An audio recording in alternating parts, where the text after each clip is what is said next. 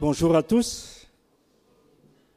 Et que la grâce et la paix du Seigneur soient sur nous tous.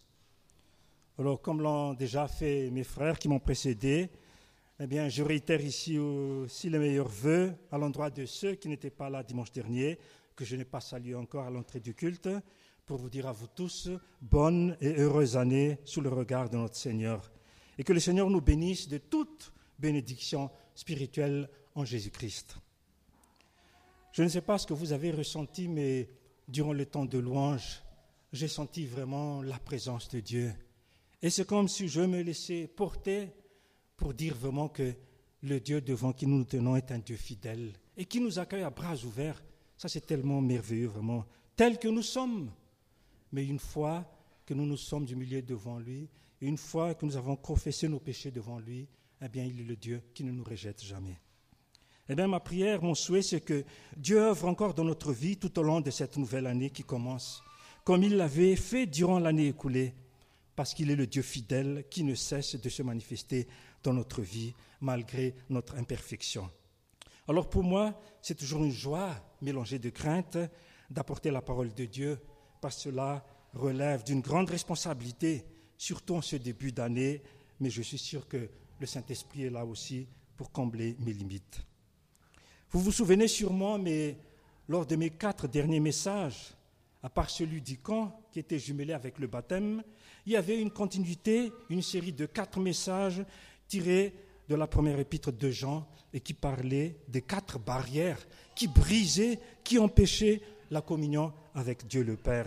Donc, à savoir, il y avait le péché, qui est une entrave à notre communion envers euh, Dieu, la relation brisée qui entrave notre relation avec notre prochain, l'amour du monde, je dirais aussi qu'une entrave à moi-même aussi, à notre personne, et le reniement de Christ, qui est une entrave à notre relation avec Jésus-Christ. Donc, voyez un petit peu ces quatre barrières que l'ennemi a lancées pour euh, détruire notre relation avec Dieu. Et tous les quatre, il faut reconnaître, sont parmi les stratégies de l'ennemi pour détruire notre communion avec Dieu et qui malheureusement réussissent souvent si nous ne prenons pas garde. Alors, au moment où je méditais pour préparer la suite, toujours dans la première épître de Jean, pour une nouvelle série, si Dieu le veut, eh la méditation sur une des prières de David m'a amené à faire une coupure et qui, à vrai dire, a une relation à ces quatre barrières qui empêchent la communion avec Dieu. On peut même dire une prière qui peut mettre un terme à ces quatre barrières qui entravent notre communion avec Dieu. En fait, c'est une prière qui donne une solution, un remède face à ces quatre barrières. Et c'est une prière qui reconforte l'âme éprouvée avec la culpabilité qui pourrait y avoir. En d'autres mots, cette prière est comme un moyen qui nous permet de combattre et de détruire ces barrières. Et c'est la prière de confession de David dans le psaume 51, comme nous le voyons aussi. Alors, je vais lire le psaume 51. Au chef des chantres, psaume de David lorsque Nathan le prophète vint à lui, après que David fut allé vers Bathsheba. Ô Dieu, aie pitié de moi dans ta bonté, selon ta grande miséricorde. Efface mes transgressions. Lave-moi complètement de mon iniquité et purifie-moi de mon péché. Car je reconnais mes transgressions et mon péché est constamment devant moi. J'ai péché contre toi seul et j'ai fait ce qui est mal à tes yeux, en sorte que tu seras juste dans ta sentence, sans reproche dans ton jugement. Voici, je suis né dans l'iniquité et ma mère m'a conçu dans le péché. Mais tu veux que la vérité soit au fond du cœur. Fais donc pénétrer la sagesse au-dedans de moi. Purifie-moi avec l'hysope et je serai pur. Lave-moi et je serai plus blanc que la neige. Annonce-moi l'allégresse et la joie et les eaux que tu as brisées se réjouiront. Détourne ton regard de mon péché, de mes péchés, efface toutes mes iniquités. Ô Dieu, crée en moi un cœur pur, renouvelle en moi un esprit bien disposé. Ne me rejette pas loin de toi, ne me retire pas ton esprit saint. Rends-moi la joie de ton salut et qu'un esprit de bonne volonté me soutienne. J'enseignerai tes voies à ceux qui les transgressent, et les pécheurs reviendront à toi. Ô Dieu, Dieu de mon salut, Délivre-moi du sang versé, et ma langue célébrera ta miséricorde. Seigneur, ouvre mes lèvres, et ma bouche publiera ta louange. Si tu avais voulu des sacrifices, Je t'en aurais offert, mais tu ne prends pas plaisir aux holocaustes. Les sacrifices qui sont agréables à Dieu, c'est un esprit brisé. Ô Dieu, tu ne dédaignes pas un cœur brisé et contrit. Répands par ta grâce tes bienfaits sur Sion. Bâtis les murs de Jérusalem. Alors tu agréeras des sacrifices de justice, des holocaustes et des victimes tout entières. Alors on offrira des taureaux sur ton autel. Amen. La dernière fois où j'ai prêché sur ce psaume concerné, juste les quatre premiers versets, quand David a utilisé les trois mots concernant l'acte qu'il avait commis.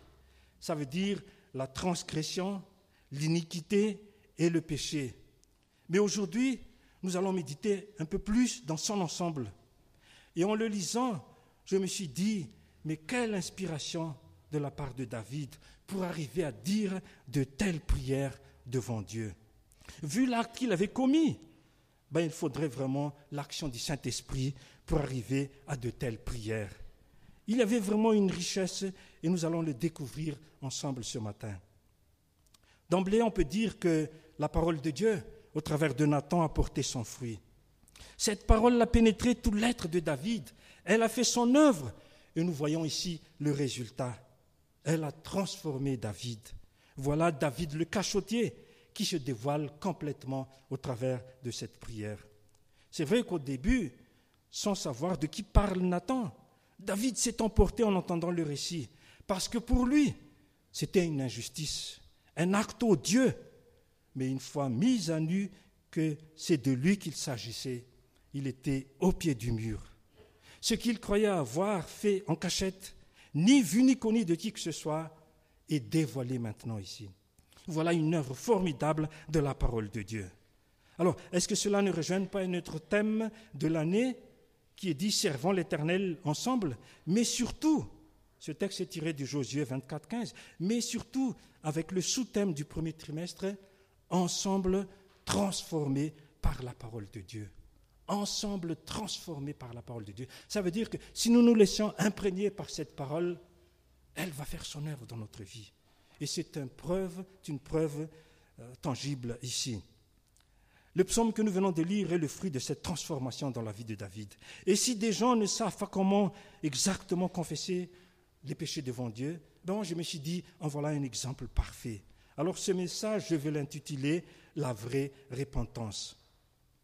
Alors pour continuer, parlons un peu du contexte qui entoure cette prière. Mais je pense que nous le connaissons tous. D'ailleurs, le début du psaume précise la raison de cette confession. Il est dit au chef de chœur, psaume de David, lorsque le prophète Nathan vint à lui, après que David fut allé vers Bathsheba. Mais la version semeur est plus explicite quand il dit au chef de chœur, un psaume de David, qu'il composa lorsque le prophète Nathan vint chez lui, après qu'il eut péché avec Bathsheba. Je me suis dit, ceux qui ont choisi le titre n'étaient pas allés par quatre chemins, mais vont droit au but pour dénoncer une fois que l'Esprit avait éclairé Nathan pour dire quelle est la raison de sa venue en présence de David. D'ailleurs, il n'y a rien à cacher puisque David lui-même, dans sa prière, il va crever l'abcès de son péché. Juste en quelques mots la situation. À cause de son désengagement de ne pas accompagner les soldats à la guerre face aux Ammonites, ben David est resté à Jérusalem. Et pourquoi il n'était pas allé avec l'armée d'Israël? Ben, Nous ne savons pas la raison. Mais dans ce relâchement, si je puis m'exprimer ainsi, au lieu de penser aux soldats, aux francs, de peut-être prier pour eux aussi, de demander l'aide de Dieu, que Dieu les accompagne, ben il s'est laissé aller pour se détendre sur la terrasse, peut-être avec un petit apéro. Et c'est là que l'ennemi va l'atteindre. Il était un homme selon le cœur de Dieu, mais dans un moment d'inattention, de faiblesse, le diable va trouver une faille dans sa vie. Parce que David est un homme comme nous tous. On n'est pas un arbre, mais un homme qui a de l'instinct et tout, et l'ennemi va en profiter. En se promenant sur la terrasse, il voit une femme en train de se baigner. Et ce n'est pas tout, elle était très belle. Et l'ennemi a profité de cet instant pour éveiller en David le désir charnel, qui est de convoiter la femme, voire de la posséder. En fait, tous les ingrédients étaient là alors pour éveiller ce désir. Comme j'ai dit tout à l'heure, la femme était belle, elle était en train de se baigner, eh bien voilà David qui va tomber dans le piège de l'ennemi. Et ça me fait passer à un autre personnage aussi quand même, qui n'était pas tombé dans le piège, qui était Joseph, qui était jeune même encore. Mais quand le péché était devant lui, il s'est enfui. Mais David, il a laissé ce désir euh, s'emmagasiner dans, dans sa tête. Et comme l'instinct devenait de plus en plus fort, il envoie ses hommes pour savoir qui était cette femme. Et derrière cet envoi de délégation, David n'était plus maître de sa vie, mais emporté par son impulsion sexuelle. Alors tout s'enchaîne très vite.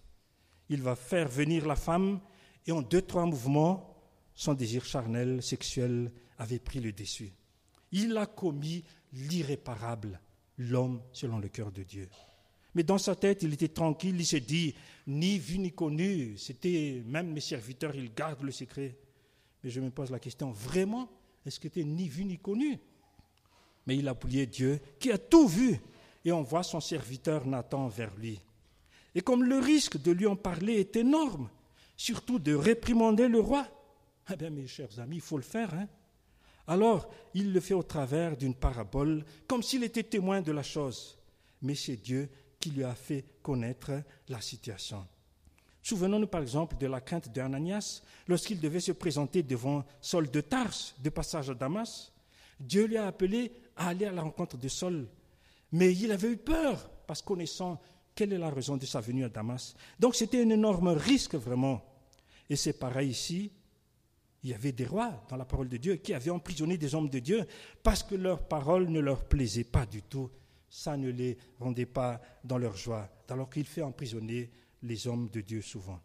Et en entendant l'histoire, le David, selon le cœur de Dieu, refait un peu surface avec cette parole qu'on peut qualifier de la part d'un homme juste. David entra dans une grande, violente colère contre cet homme, et il dit à Nathan, Aussi vrai que l'Éternel est vivant, l'homme qui a fait cela mérite la mort il restituera quatre fois la valeur de la brebis pour avoir commis un tel acte et pour avoir agi sans pitié. C'était dans 2 Samuel 12, 5, 6. Alors, quand il parle ici de restituer, ben c'était dans la loi de l'Ancien Testament. Quand on fait des torts à quelqu'un, il faut le restituer. Alors, il était prêt ici, aussi vrai que l'Éternel est vivant, l'homme qui a fait cela mérite la mort. Un proverbe malgache dit Avad badiwim piton lela. Retournez la langue cette fois avant de parler.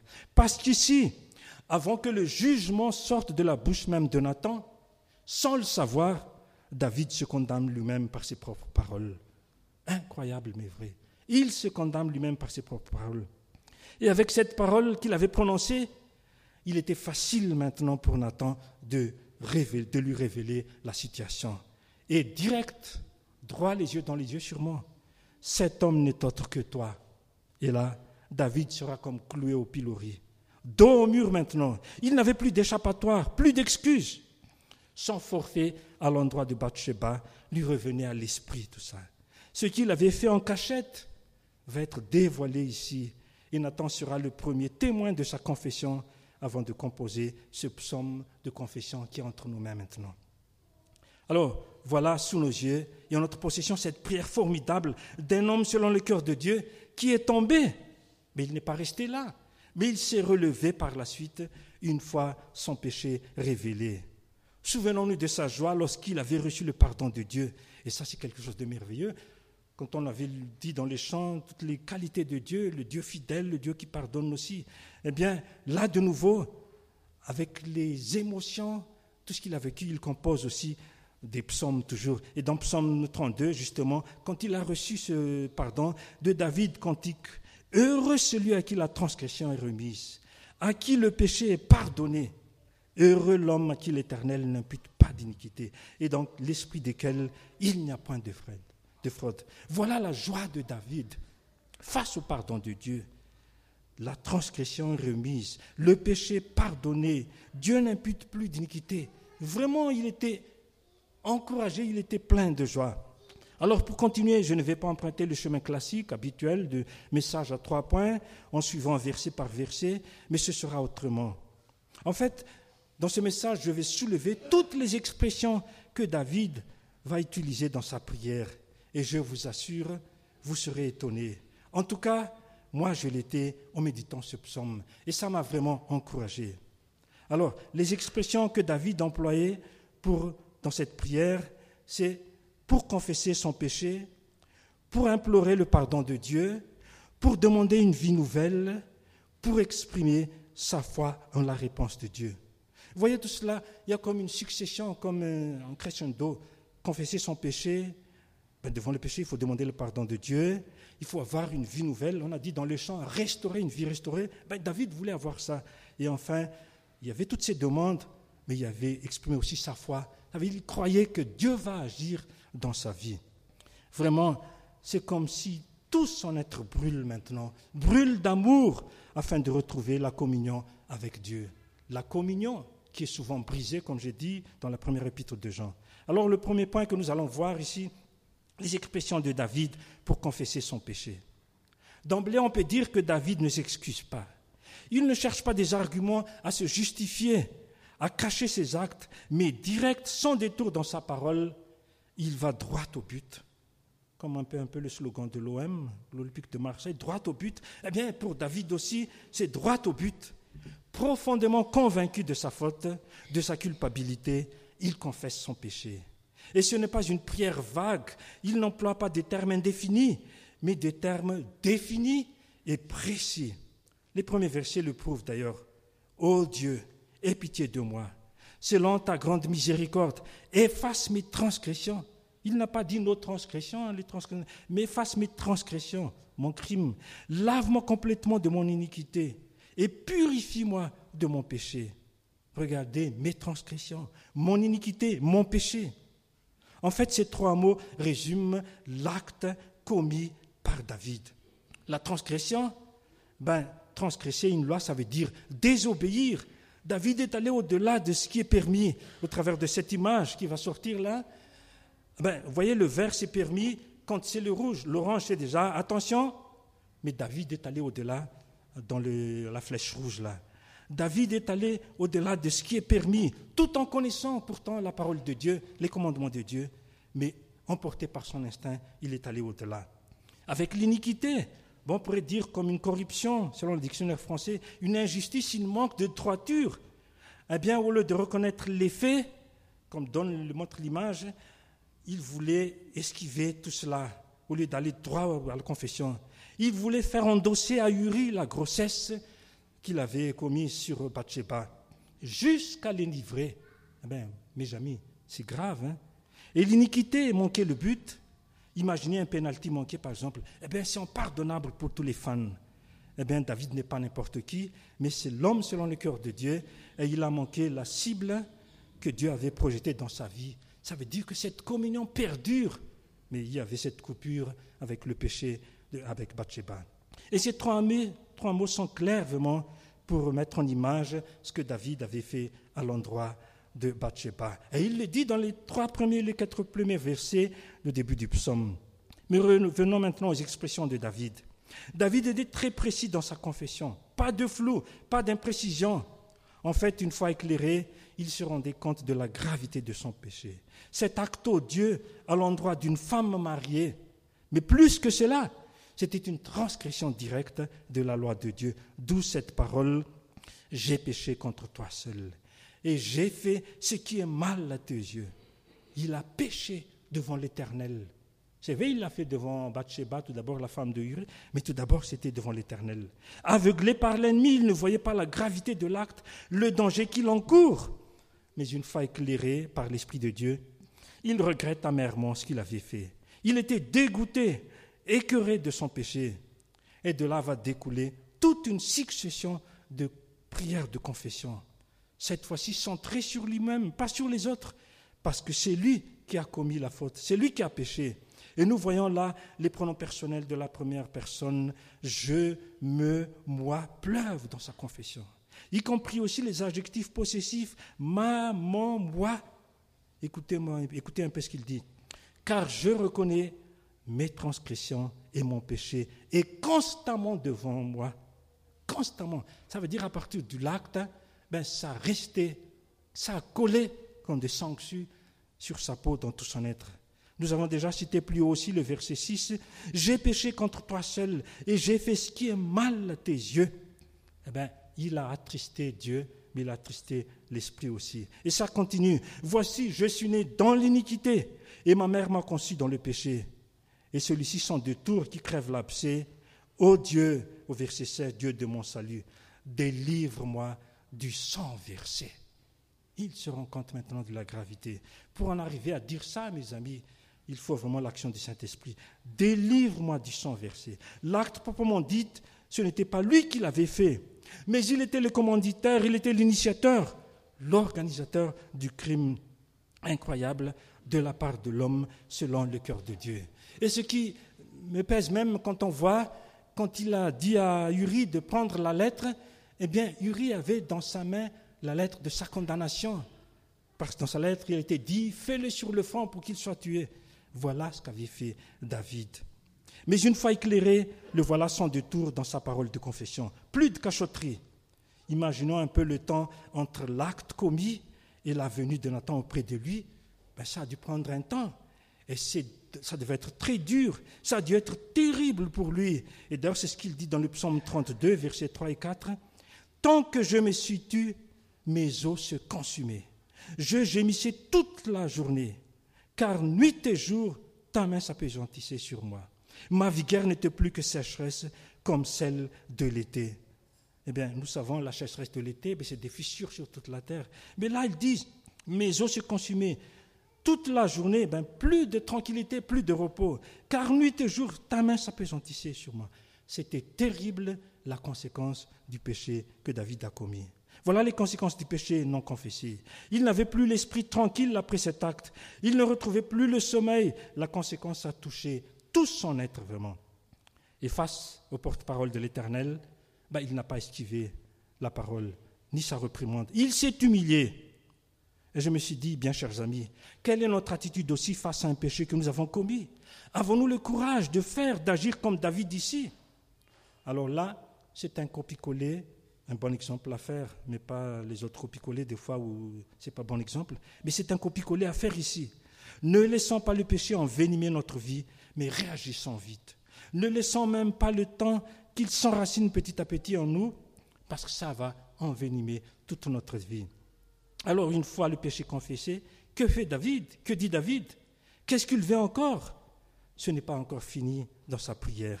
Il a fallu de la volonté pour dénoncer le péché. Maintenant, c'est avec courage qu'il implore le pardon de Dieu. Ce qui nous amène au second point, les expressions de David pour implorer le pardon de Dieu.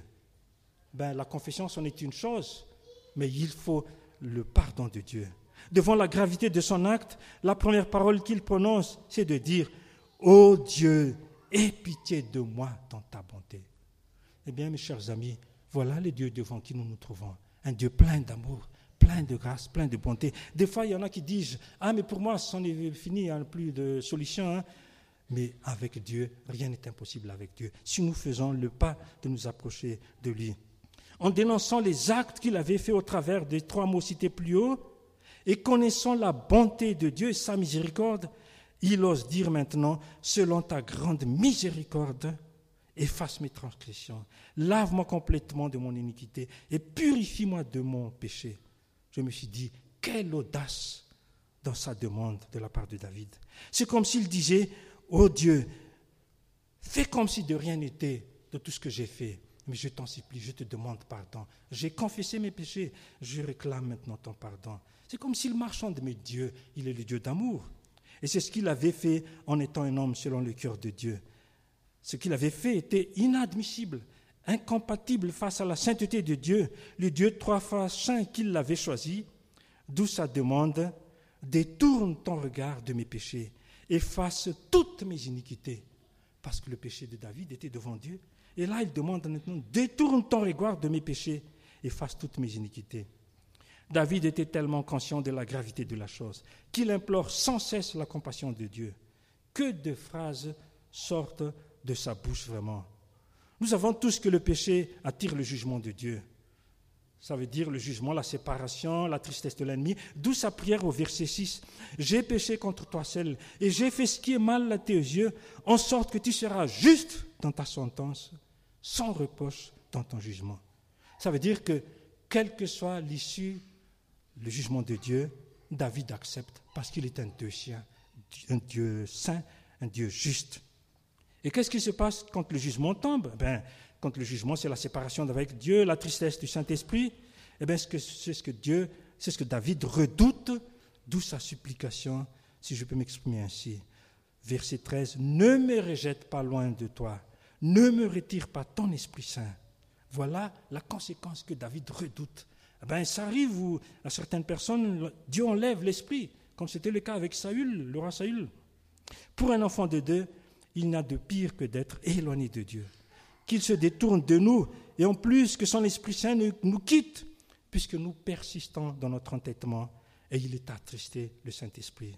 C'est ce que Paul dit d'ailleurs, et qui recommande aux chrétiens d'Éphèse, et qui pourrait être aussi nous adresser à tous les chrétiens quand il dit N'attristez pas le Saint-Esprit.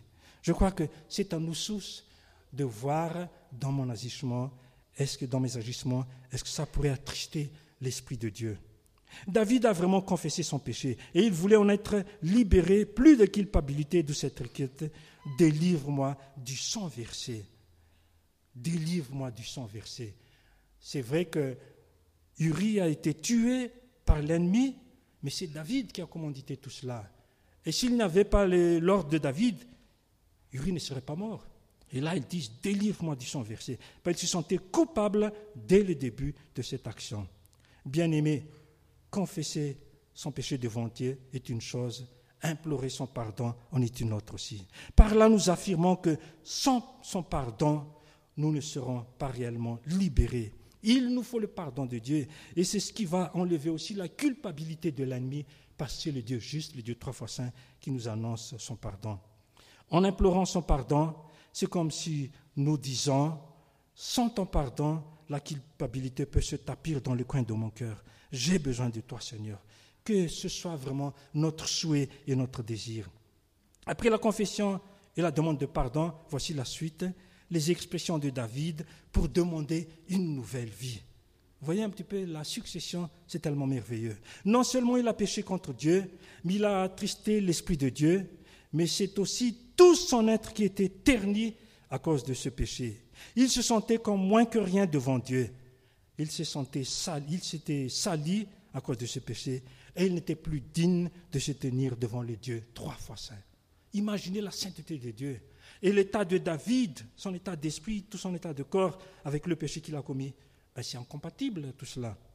Vous savez, c'est un peu comme un enfant avec un habit neuf, propre, que sa maman lui avait fait porter, et qui va jouer dans la boue. Eh que pensons-nous de la réaction de la maman? Ben, Il la colère et tristesse. David est conscient que cet acte a terni aussi sa relation avec Dieu. D'où sa demande, après confession et demande de pardon, d'être aussi renouvelé carrément, dans tout son être vraiment. Que Dieu donne un nouveau cœur, que Dieu donne tout, le lave complètement. En fait, c'est comme si tout était perdu, qu'il demande à Dieu de le renouveler complètement, de restaurer complètement sa vie. Et cette série de versets le prouve. Fais donc pénétrer la sagesse au-dedans de moi. Mais où était alors la sagesse de l'homme selon le cœur de Dieu? Au point qu'il le demande ici ben, Il sentait que la sagesse de Dieu n'était plus en lui. Fais donc pénétrer la sagesse au-dedans de moi. Purifie-moi avec l'hysope, lave-moi, et je serai plus blanc que la neige. Voilà, voilà la demande de David. Il s'est senti complètement sale, indigne que de se tenir devant Dieu, d'où même sa demande avec ce rituel de purification avec l'hysope. Alors l'hysope, c'était cette petite plante dans les rameaux à se servait à faire de l'aspersion dans les rites sacrificiels du peuple d'Israël. Il est conscient que seul Dieu peut le rendre de nouveau pur. Et ça continue. Annonce-moi de l'allégresse et la joie. Et oui, la joie n'était plus là dans sa vie.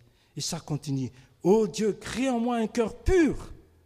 Voilà toute la demande de David. Ça montre vraiment, ça soulève tout ça, la gravité. Et il se sentait vraiment rien devant Dieu. Oh Dieu, crée en moi un cœur pur.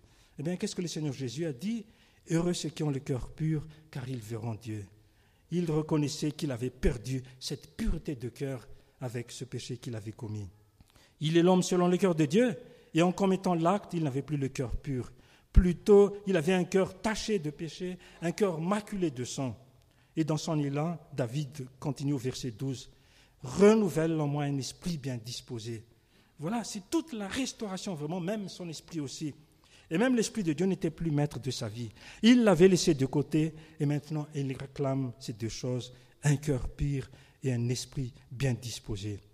Et la suite n'est pas en reste quand il dit, Rends-moi la joie de ton salut et qu'un esprit de bonne volonté me soutienne. Qui d'entre nous n'était pas dans la joie? Une joie immense en découvrant la vie nouvelle avec Dieu. On brûle d'amour et cet amour nous pousse à partager ce qu'on a reçu à nos voisins, à notre entourage. Eh bien, cette joie dans la vie de David s'est envolée. Elle a quitté la vie de David.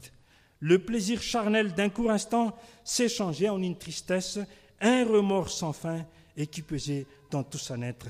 Voilà pourquoi il demande ce renouvellement vraiment.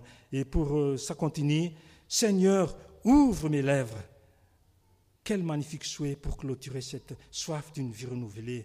Maintenant, il veut dialoguer avec le Dieu de trois façons, parler à Dieu sans crainte ni peur.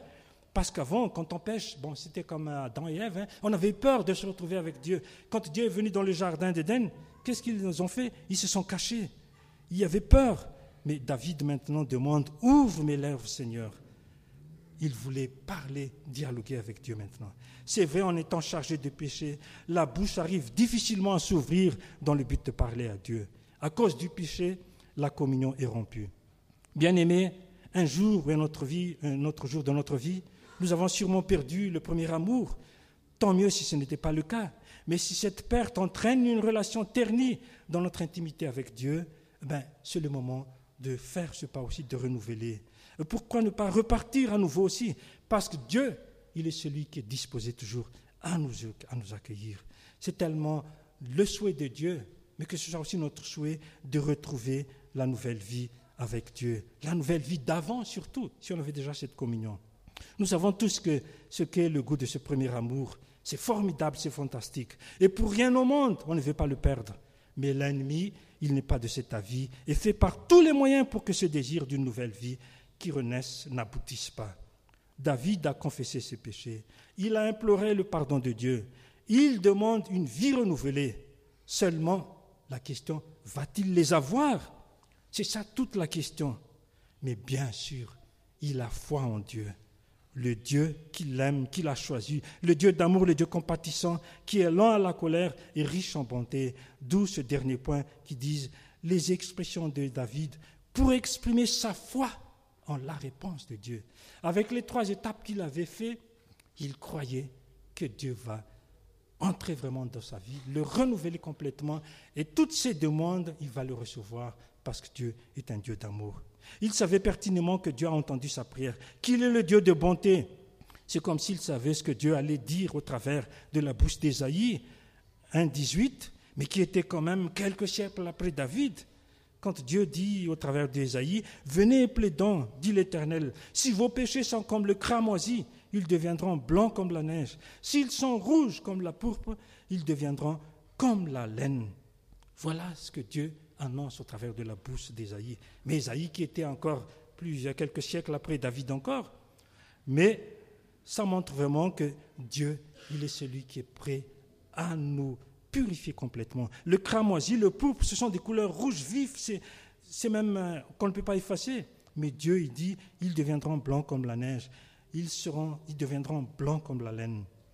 Eh bien, tout cela seront, avec le retour en Dieu, deviendront blancs comme la neige, comme de la laine. Et David avait cette foi quand il dit, je serai pur, je serai plus blanc que la neige.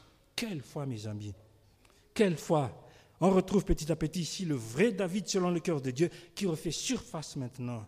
N'est-ce pas formidable? Avec l'aide de Dieu, de son Esprit Saint, mais aussi de Nathan, David fait un revirement total dans sa relation avec Dieu. Il retrouve cette communion perdue lors de ce péché, mais que là, il est en face du Dieu trois fois saint maintenant. Alors, avec la foi, le remords serait du passé. Comme il le dit, les eaux que tu as brisées se réjouiront comme il dit dans le psaume 32, les eaux qui ont été consumées, ben les eaux que tu as brisées se réjouiront. C'est comme s'il renaît complètement de tout son être. Les eaux qui commençaient à se consumer, comme il le dit dans le psaume 32, les voilà qui reprenaient vie. Qui l'aurait cru, chers amis? David, il croyait au pardon de Dieu à toute sa restauration. Et oui, le péché a même touché ses os, comme on dit dans notre expression, je suis trempé jusqu'aux os quand on est mouillé. Eh bien, le péché a fait de même aussi dans sa vie. Et là, il demande à ce que ses os aussi retrouvent sa joie. Ces os, comme on dit, ils vont renaître aussi de leurs cendres. Le malin qui croyait que l'homme selon le corps de Dieu est fini, c'en est fini pour lui de sa relation avec Dieu, le voilà qui sera débouté face à la foi de David. Et pour finir, il va dire, ma langue célébrera ta miséricorde et ma bouche publiera ta louange. Nous avons chanté dans le chant au début du culte aussi ce désir de publier, louer, euh, exalter notre Dieu, publier sa louange. Ben ça, c'est adressé aux enfants de Dieu, à tous les rachetés. Et c'est ce que David voulait retrouver, cette communion avec Dieu. Avec la nouvelle vie retrouvée, voilà ce qu'il en sera de la restante de sa vie, célébrer, louer Dieu comme une communion indéfectible avec son Dieu. Pour terminer, je voudrais dire ceci, c'est tellement merveilleux ce psaume de David. Il nous donne une vie, une nouvelle orientation dans notre confession. Une confession qui ne se termine pas sur une note de tristesse, mais de joie et d'allégresse. Une prière qui nous fait renaître dans notre vie chrétienne. Dans sa prière, et une fois l'éclairée, c'est-à-dire face au péché, il n'a pas hésité à les confesser et les avouer devant Dieu en les dénonçant sans détour. Ce premier pas, comme une dénonciation, lui avait permis d'implorer par la suite le pardon de Dieu. Et il avait insisté, insisté vraiment ce pardon de Dieu pour qu'il n'y ait plus de culpabilité de la part de l'ennemi. Et chose merveilleuse, il l'a obtenu. Et comme il est sur le chemin de la restauration, il a demandé une nouvelle vie, une vie renouvelée, une vie transformée. Comme Paul dit, si quelqu'un est en Christ, il est une nouvelle créature. Mais même pour un enfant de Dieu qui a déjà des années de vie chrétienne avec Dieu, on peut toujours avoir ce renouvellement, renouveler toujours. Oui, il en avait vraiment bien besoin. Et combien cette situation avait terni sa vie, mais là, il retrouve maintenant la communion avec Dieu. Et le dernier, pas le moindre, dans toutes ces démarches, il avait exprimé sa foi en la réponse de Dieu. Malgré son infidélité, il avait foi en Dieu que Dieu peut le restaurer. C'est ce que nous devons avoir aussi dans notre vie, chers amis. Il n'est jamais trop tard pour demander pardon à Dieu si nous ne lui avons pas confessé euh, nos péchés, si nous lui avons enfoncé dans notre vie, ben, sachez qu'il nous accueille toujours à bras ouverts. Et ce matin, si nous le voulons, il peut nous accueillir. Nous pouvons venir devant lui et demander pardon. Même si nous avons des vies chrétiennes avec nous des quelques années, nous pouvons toujours renouveler notre engagement. Mais si nous n'avons pas, encore fait encore le pas de le connaître, eh ben, c'est le moment de le faire aussi. Et je vous invite à donner votre vie au Seigneur parce que c'est pour cela que le Seigneur Jésus-Christ est venu sur la terre pour nous donner une vie nouvelle. Je vous invite à vous incliner dans la prière. Dieu notre Père, nous voulons te dire merci parce que tu es un Dieu d'amour. Et ce qui est merveilleux, c'est que tu es le Dieu qui a manifesté, qui a transformé la vie de David. Et tu ne changes pas, mais tu es le Dieu aujourd'hui encore aussi devant qui nous nous tenons et qui a transformé notre vie et qui veut transformer la vie des uns et des autres qui, ne t'ont pas encore connus. Te demandons, Seigneur, que ton Esprit Saint nous éclaire et nous illumine, Seigneur, afin que nous voyions tout ce qui n'est pas en règle dans notre vie, afin que nous puissions les confesser devant toi et les remettre sous pied de ta croix, Seigneur, là où tu as accompli notre sacrifice, le sacrifice pour notre salut. Te demandons, Seigneur, que vraiment tu agis dans la vie de chacun. Tu vois le cœur de chacun maintenant, vois le soif, le souhait. Eh bien, réponds, Seigneur. Mais tu es le Dieu d'amour. Nous te disons merci du fond de notre cœur. Amen.